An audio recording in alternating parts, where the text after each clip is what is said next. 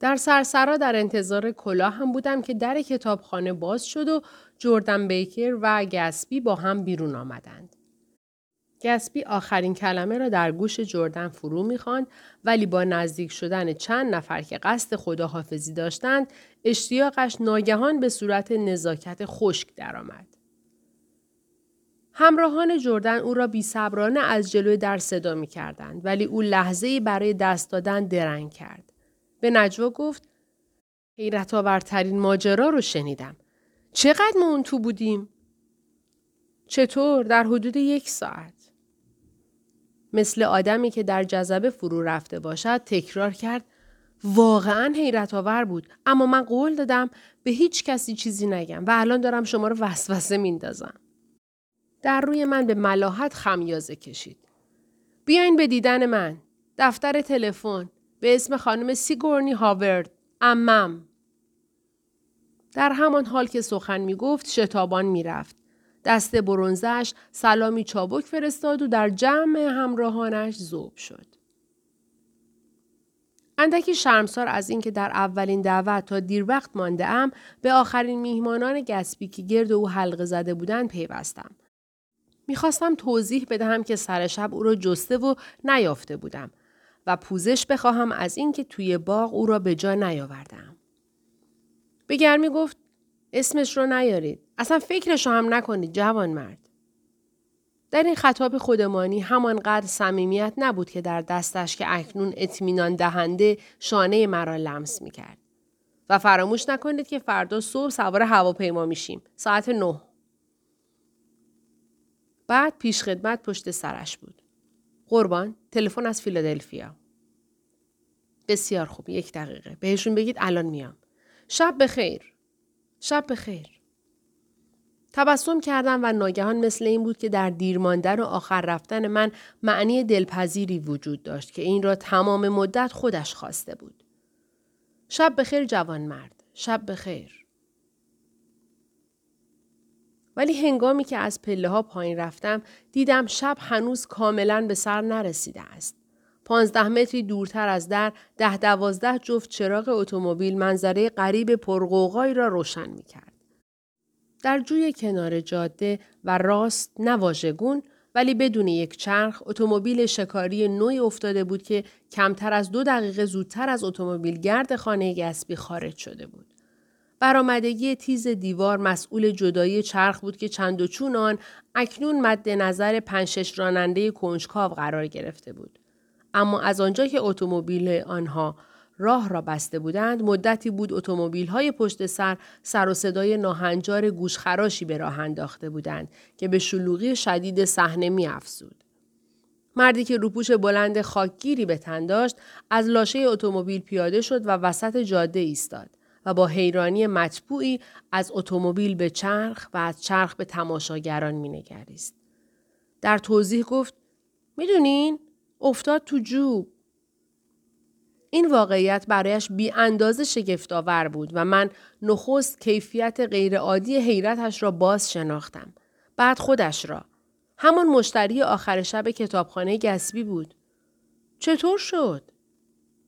مرد شانه هایش را بالا انداخت و با قاطعیت گفت من اصلا و ابدا سررشته از مکانیکی ندارم. آخه چه جوری اینطور شد؟ زدیم به دیوار؟ مرد چشم جغدی گفت از من نپرسین و دستش را به کلی از ماجرا شست.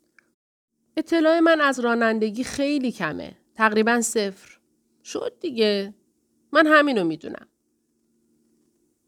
خب آقا جان اگه تو راننده خوبی نیستی نباید شب ماشین برونی. مرد به اوقات تلخی توضیح داد که ولی من حتی سعی نمی کردم. سکوتی از حیرت ناظران را فرا گرفت. مگه می‌خوای خودکشی کنی؟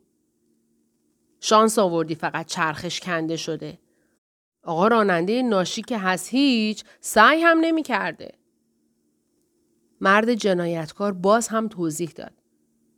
شماها نمی‌فهمین؟ من نمیروندم. یه نفر دیگه تو ماشینه. بهتی که به دنبال اعلام این خبر تماشاگران را گرفت به صورت آه کشیده از دهانها خارج شد و در این حال در شکاری آهسته باز شد. جمعیت مردم حالا دیگر تعدادشون به اندازه یک جمعیت شده بود. بی اختیار عقب رفت و هنگامی که در اتومبیل کاملا باز شد سکوت مرگاسایی حکم فرما گردید. بعد خیلی به تدریج و قسمت به قسمت موجود رنگ پریده بی استخانی از لاشه اتومبیل بیرون خزید و با کفش بزرگ و نامطمئن رقص خود چند جای زمین را آزمود. نور خیره کننده چراغ اتومبیل ها کورش می کرد و ناله یک نفس بوغ ها گیجش و در این حال شبه چند لحظه در جا تلو تلو خورد تا آنکه توانست مرد روپوشدار را ببیند. به خونسردی از او پرسید چی شده؟ بنزین تموم کردیم؟ نگاه کن. شش انگشت به چرخ قطع شده اشاره می کردن.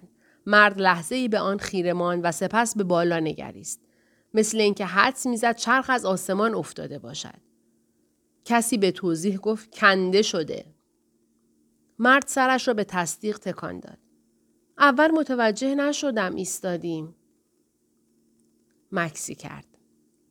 بعد نفس عمیقی کشید و شانه هایش را راست کرد و با صدای مصممی گفت ممکنه به من بگید پمپ بنزین از کدوم طرفه؟ اقلا دوازده نفر که حال بعضی فقط اندکی بهتر بود برایش توضیح دادند که دیگر هیچ گونه ارتباط فیزیکی بین چرخ و خود اتومبیل وجود ندارد. و او پس از لحظه ای پیشنهاد کرد که از عقب بیارنش بیرون. بگذارینش توی دنده عقب. بابا چرخ کنده شده. مرد مردد ماند و بعد گفت امتحانش ضرری نداره. قوقای گوشخراش بوغها به حد اعلای خود رسیده بود و من برگشتم و از وسط چمن به طرف خانه رفتم. یک بار نگاهی به عقب انداختم. ماه کلوچه مانندی بر فراز خانه گسبی می درخشید و به شب جلوه همیشگی آن را می‌داد و از معرکه خنده و شلوغ او که هنوز نورانی بود جان سالم به در می برد. به نظر می رسید که اکنون یک خلع آنی از آن دریچه ها و درهای بزرگ بیرون می تراود و هیکل میزبان را که در ایوان جلوی خانه ایستاده و دستش را به حالت خداحافظی بالا گرفته بود انزوای کامل می بخشید. پس از خواندن آنچه تا به حال نوشتم می بینم چنین وانمود کردم که وقایع سه شب که هر یک چند هفته بینشان فاصله بود یگان مشغولیات من بودند. برعکس اینها فقط پیشامدهای اتفاقی در یک تابستان پرمشغله بودند که تا مدتها بعد مرا بی اندازه کمتر از امور شخصی خود مشغول می کردند. بیشتر وقت کار می کردم. صبح زود که در مقاک سپید نیویورک پایین به سوی ساختمان پروبیتی تراست می شتافتم، خورشید سایه را به طرف باختر می افکند. کارمندان دیگر و سهام فروشان جوان را به نام کوچکشان میخواندم و با ایشان در رستوران های شلوغ تاریک نهار سوسیس و پوره سیب زمینی و قهوه میخوردم و حتی رفاقت کوتاهی با دختری پیدا کردم که خانهش در جرزی سیتی بود و در دایره حسابداری کار می‌کرد. اما برادرش کم کم شروع کرد نگاه های به من انداختند. از این رو هنگامی که دخترک در ماه ژوئیه به مرخصی رفت ماجرا را آرام به باد سپردم شام را معمولا در باشگاه ییل میخوردم و نمی‌دانم به چه علت این دلگیرترین قسمت روز من بود و بعد به کتابخانه در طبقه بالا می رفتم و یک ساعت از روی وظیفه شناسی مباحث سرمایه گذاری و وسیقه ها را مطالعه می کردم. در باشگاه معمولا چند نفری شلوغ مزاحم بودند. ولی هیچگاه پا به درون کتابخانه نمیگذاشتند و آنجا از این لحاظ برای کار کردن جای مناسبی بود. پس از آن اگر شب ملایم بود درازه خیابان مدیسون را قدم زنان پایین می آمدم و از کنار هتل قدیمی مورهیل می گذشتم و از طریق خیابان سی و سوم به ایستگاه راه آهن پنسیلوانیا می رفتم. کم کم از نیویورک خوشم می آمد. از حالت تندگذر و پرماجرای آن در شب و از تماشای رفت و آمد دائمی مردها و زنها و اتومبیلها که چشم بیقرار را ارضا می کرد. خوشم می آمد در خیابان پنجم راه بروم و از میان جمعیت زنهای بظاهر عشقی را انتخاب کنم و خیال کنم پس از چند دقیقه وارد زندگی آنها می شوم. و نه کسی هرگز خبردار می شود و نه اعتراض می کند. گاهی در ذهن خود آنها را تا مدخل آپارتمانشان سر نبش خیابانهای پنهان دنبال می کردم و آنها پیش از آن که از در بگذرند و در تاریکی گرم شب ناپدید شوند برمیگشتند و در جواب من لبخندی می‌زدند. در نیمه روشنی جادویی شهر بزرگ گاهی حس تنهایی نافذی بر من چیره می‌شد و همین را در دیگران حس می کردم. کارمندان جوان بیچاره که جلوی ویترین مغازه ها می پلکیدند تا وقت شامی تنها در رستورانی فرا برسد. کارمندهای جوان در تیرگی شامگاه که حساسترین لحظات شب و عمر خود را تباه می کردند. و باز ساعت هشت وقتی که کوچه های تاریک خیابان های چهلم پر از پنج پنج تاکسی های پرزربانی می شد که رهسپار تماشاخانه ها بودند قلبم می گرفت. در آن حال که تاکسی ها منتظر چراغ سبز بودند درون آنها اشکال آدمی به هم تکیه می دادند.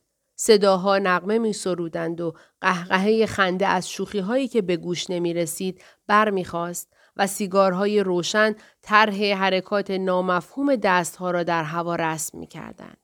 من هم میپنداشتم که رهسپار دیار شادیم و در هیجان خصوصی آنها شریکم و برایشان آرزوی خوشی می کردم. مدتی جردن بیکر را ندیدم و بعد در نیمه تابستان او را باز یافتم. اول از اینکه با او به این طرف و آن طرف می روم احساس فخر می کردم. چون قهرمان گلف بود و همه اسمش را شنیده بودند. بعد چیزی بیشتر از این بود. عینا عاشق نشده بودم اما یک جور کنجکاوی لطیفی در خود احس می کردم.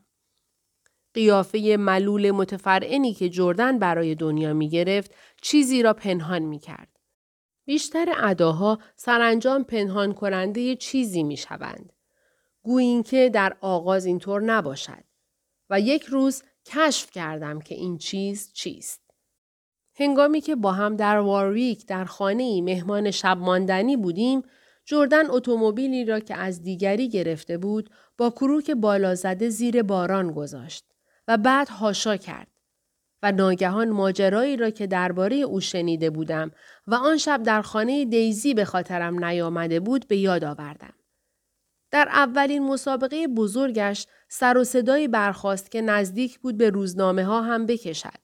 گفته شد که جردن در دور ما قبل نهایی توپش را از یک موقعیت نامناسب حرکت داده است و کار داشت به حد رسوایی می رسید ولی فرو نشست. یکی از وردست های مسابقه شهادتش را پس گرفت و یگان شاهد دیگر اعتراف کرد که ممکن است اشتباه کرده باشد. این پیش آمد و آن نام در ذهن من کنار هم باقی مانده بودند. جردن بیکر به طور غریزی از مردان باهوش و زیرک پرهیز می کرد. اکنون می بینم که این پرهیز به این علت بود که در یک سطح پایینتر جایی که امکان تخطی از اصول پذیرفته به مغز اشخاص خطور نمی کند، احساس امنیت بیشتری می کرد. جردن به نحو علاج ناپذیری متقلب بود.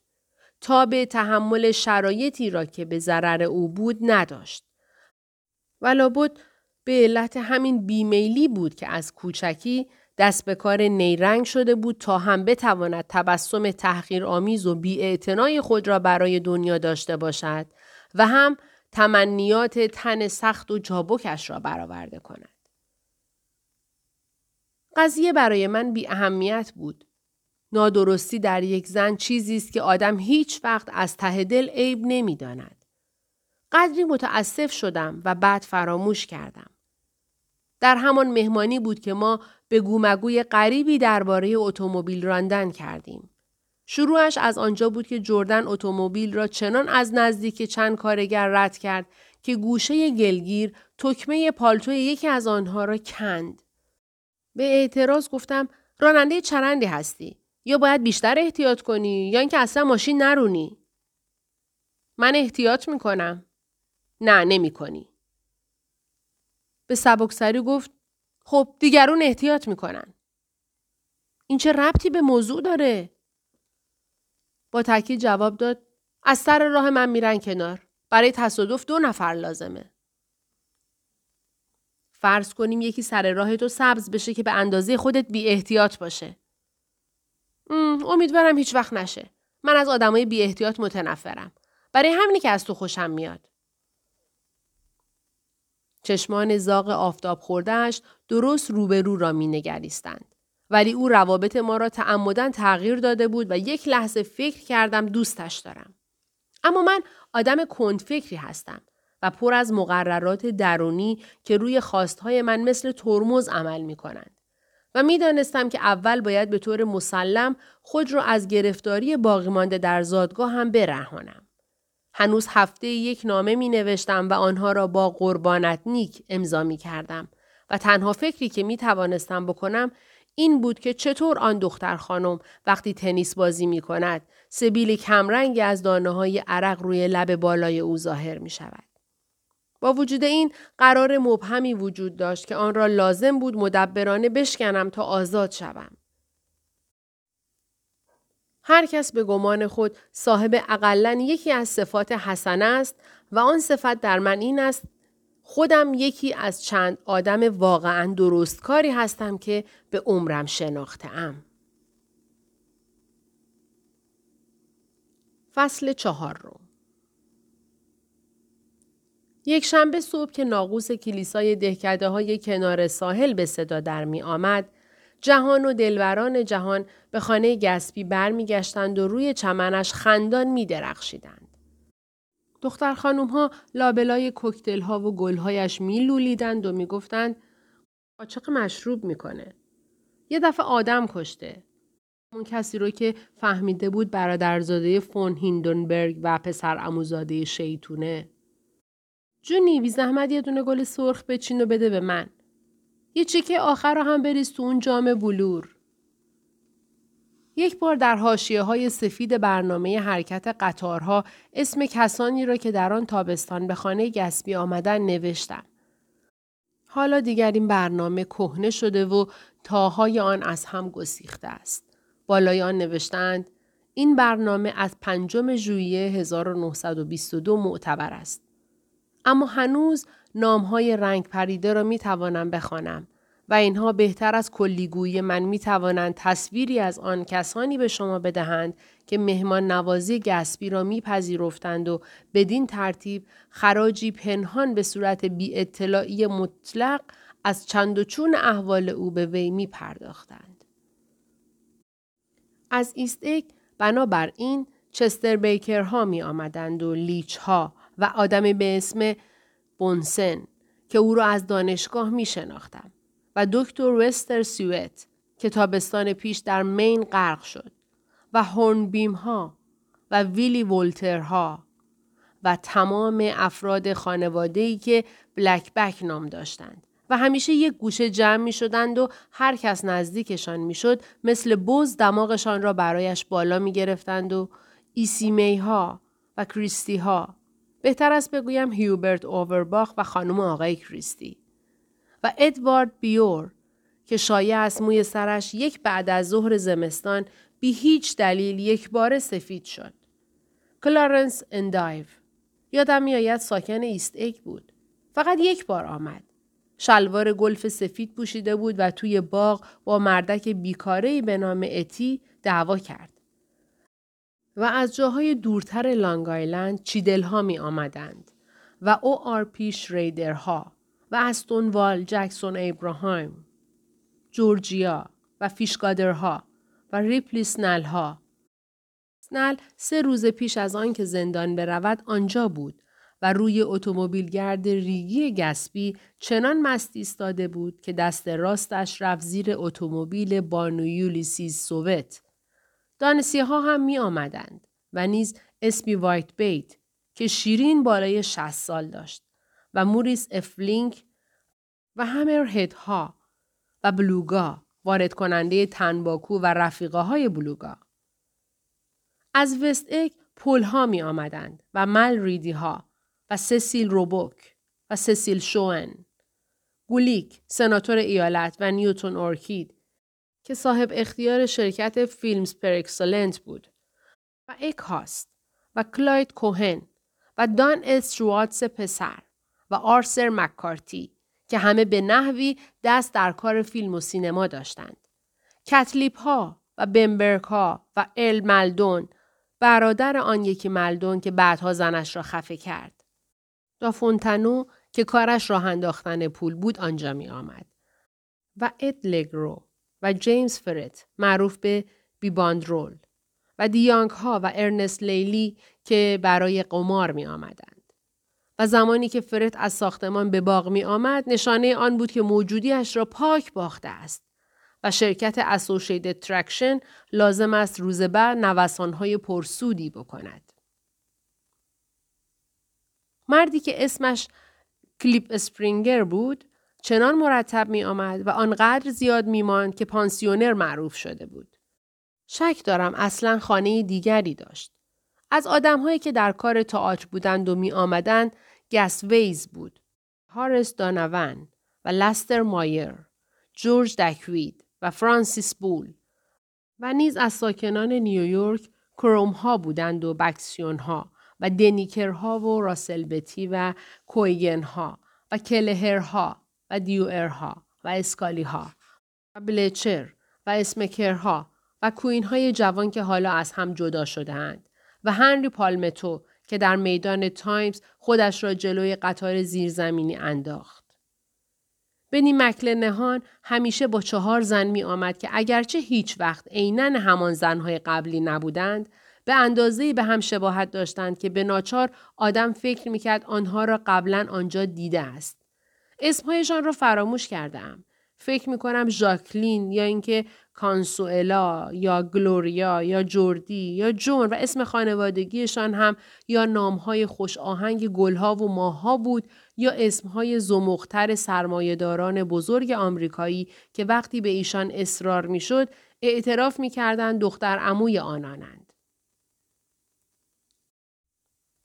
علاوه بر اینها یادم می آید که فاستیا اوبراین اقلا یک بار آنجا آمد و دخترهای بدکر و بروئر جوان که دماغش در جنگ دم گلوله رفته بود و آقای آلبروکس برگر و دوشیزه هاگ نامزدش و آردیتا فیتس پیترز و آقای جیوویت که سابقا رئیس لژیون آمریکا بود و دوشیزه کلودیا هیپ همراه مردی که شهرت داشت راننده اوست.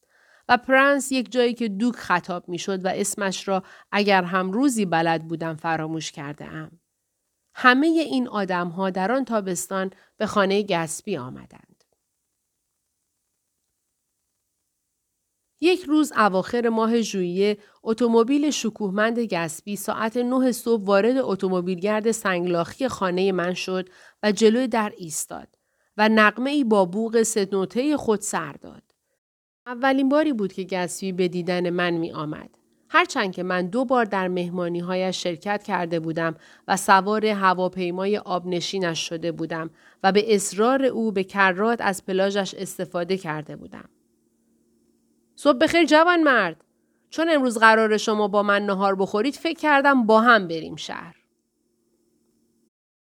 گسبی روی رکاب اتومبیل تعادل خود را نگه داشته بود و با آن تنوع حرکات که به نحو خاصی آمریکایی است و به نظر من نتیجه بلند نکردن بارهای سنگین و ننشستن شق و رق در جوانی است و بیشتر از آن زاده زیبایی بیشکل و حالت بازی های عصبی و نامتناوب به ما این خصیصه پیوسته قالب رفتار با نزاکت او را می شکست و به صورت یک جور بیقراری ظاهر می شد.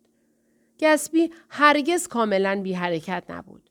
همیشه یا پایی بود که جایی ضرب می گرفت یا دستی که با ناشکیبایی باز و بسته می شد. دید که اتومبیلش را به دیده تحسین نگاه می کنم. قشنگ جوان مرد نه؟ از روی رکاب پایین پرید تا اتومبیل را بهتر ببینم. قبلا هیچ وقت ندیدینش؟ آن را دیده بودم. همه آن را دیده بودند. کرم پررنگی بود. به برق نیکل می درخشید.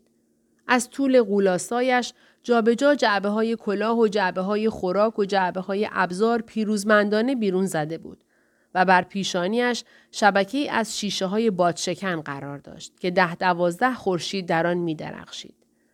وسط چندین قشر شیشه داخل گلخانه مانندی روی چرم سبز نشستیم و به طرف شهر راه افتادیم.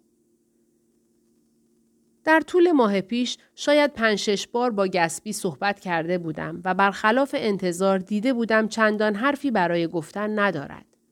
بنابراین اثر ذهنی اولیه او در من اینکه آدم مهم است که چگونگی اهمیتش مجهول است تدریجا محو شده بود و او برای من حالا به سادگی صاحب کاروانسرای مجلل مجاور بود.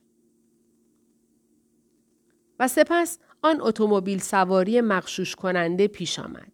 هنوز به قریه وست اگ نرسیده بودیم که گسبی شروع کرد به ناتمام گذراندن جمله های فخیمش و مثل آدم های دودل شروع کرد به دست کوبیدن بر زانوی شلوار قهوه‌ای رنگش. بعد یک دفعه و به نحوی که برای من تعجب آور بود گفت ببین جوان مرد اصلا عقیده شما درباره من چیه؟ اندکی مقهور شروع کردم به کلی بافی های تفر آمیزی که شایسته اینجور پرسش هاست. گسبی حرف مرا قطع کرد. می‌خوام مقداری از شرح زندگی خودم رو براتون تعریف کنم. میل ندارم از این شایعاتی که درباره من میشنوید تصور غلطی درباره من پیدا کنید. پس خودش از این اتهامات پرتوپلویی که چاشنی صحبت سرسراهای خانه او بود اطلاع داشت. من کلام راست رو به شما میگم. ناگهان دست راستش را بالا گرفت و دست به دامن داوری الهی گردید. من یگان پسر اشخاص پولداری هستم از اهالی غرب میانه که حالا هیچ کدام زنده نیستند. من در آمریکا تربیت شدم و تحصیلاتم را در آکسفورد گذراندم. چون همه اجداد من اونجا درس خوندن. سنت خانوادگیه. از گوشه چشمش به من نگریست و من فهمیدم چرا جردن بیکر معتقد شده بود گسبی دروغ می‌گوید. عبارت تحصیلاتم در آکسفورد را با عجله گفت یا جوید یا از آن به صرفه افتاد. انگار که قبلا هم او را ناراحت کرده بود و از این شک همه گفتگوی او از هم پاشید و از خود پرسید که آیا ممکن نیست واقعا مقداری خباست شیطانی در کارش باشد؟ سرسری پرسیدم از کجای غرب میانه؟ سان فرانسیسکو. که اینطور. افراد خانواده همه مردند و پول زیادی به من رسید. به لحن پروقاری سخن می گفت. انگار که خاطره از بین رفتن تمام خانوادهش هنوز او را رها نکرده بود. یک لحظه گمان بردم شوخی می کند. اما یک نگاه کوتاه قانعم کرد که نه. بعد مثل یک مهاراجه در پایتختهای اروپا زندگی کردم. پاریس، ونیز، روم. کارم جمع کردن جواهر بود. بیشتر یاقوت. شکار حیوانات وحشی، کمی نقاشی، فقط برای دل خودم. و کوشش برای فراموش کردن اتفاق خیلی غمانگیزی که مدتها پیش برام افتاده بود. به زور جلوی خنده ناباوری خود را گرفتم. حتی عبارتهایی که به کار می برد چنان از فرط استعمال نخنما شده بودند که هیچ گونه تصویری بر نمی انگیختند. جز تصویر آدمکی امام به سر که وقتی در جنگل بلونی ببرها را تعقیب می کرد از تمام منافذش خاکرده بیرون می ریخت. بعدش جوان مرد جنگ شد. تسکین بزرگی بود و من خیلی کوشش کردم بمیرم. ولی مثل اینکه سحر و جادو حافظ من شده بود. وقتی جنگ تمام شد من درجه صدفان یکمی را قبول کردم. در جنگ آرگون باقی مانده گردان مسلسل دارم رو به اندازه جلو بردم که دو طرف ما شکافی به طول 800 متر ایجاد شده بود و پیاده نظام قادر به پیشروی نبود. ما اونجا دو روز و دو شب ماندیم. 130 نفر با 16 تا مسلسل لوئیس. وقتی که پیاده نظام بالاخره به ما رسید، پرچم و نشان سه لشکر آلمانی را وسط تل کشته ها پیدا کردند. من به درجه سرگردی ترفیع داده شدم و همه کشورهای متفق به من مدال دادند. حتی مونتنگرو، همون مونتنگرو کوچولو در ساحل دریای آدریاتیک. مونتنگروی کوچولو. کلمه ها را بلند کرد و به سوی آنها کرنش نمود. همراه تبسمش. تبسم گسبی تاریخ پرآشوب مونتنگرو را درک کرد و با مبارزه دلاورانه مردم مونتنگرو همدردی نمود. تبسم قوامز سلسله حوادث و قیامهایی را که باعث شده بود آن مدال از قلب کوچک و گرم مونتنگرو بیرون بجهد به خوبی دریافت. ناباوری من اکنون زیر قشری از افسوس فرو رفته بود. مثل این بود که آدم ده دوازده مجله را با عجله پشت سر هم ورق بزند.